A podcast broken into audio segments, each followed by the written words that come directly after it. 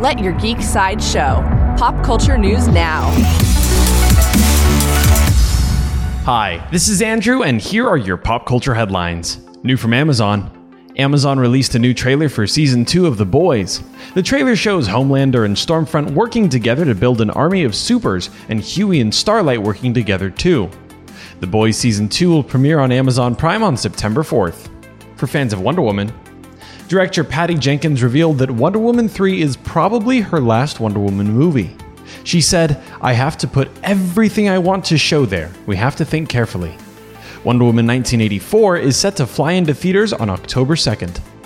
New from Sony, PlayStation announced a new exclusive playable character in Marvel's Avengers.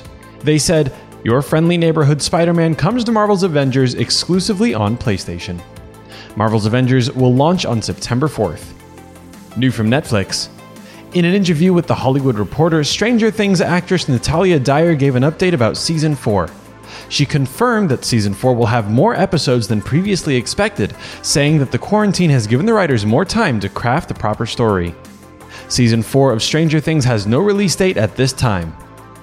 This has been your Pop Culture Headlines, presented by Sideshow, where pop culture is our culture. If you'd like to see the trailer for Season 2 of The Boys or any more ad-free pop culture news and content, go to geeksideshow.com. Thanks for listening, and don't forget to let your geek side show.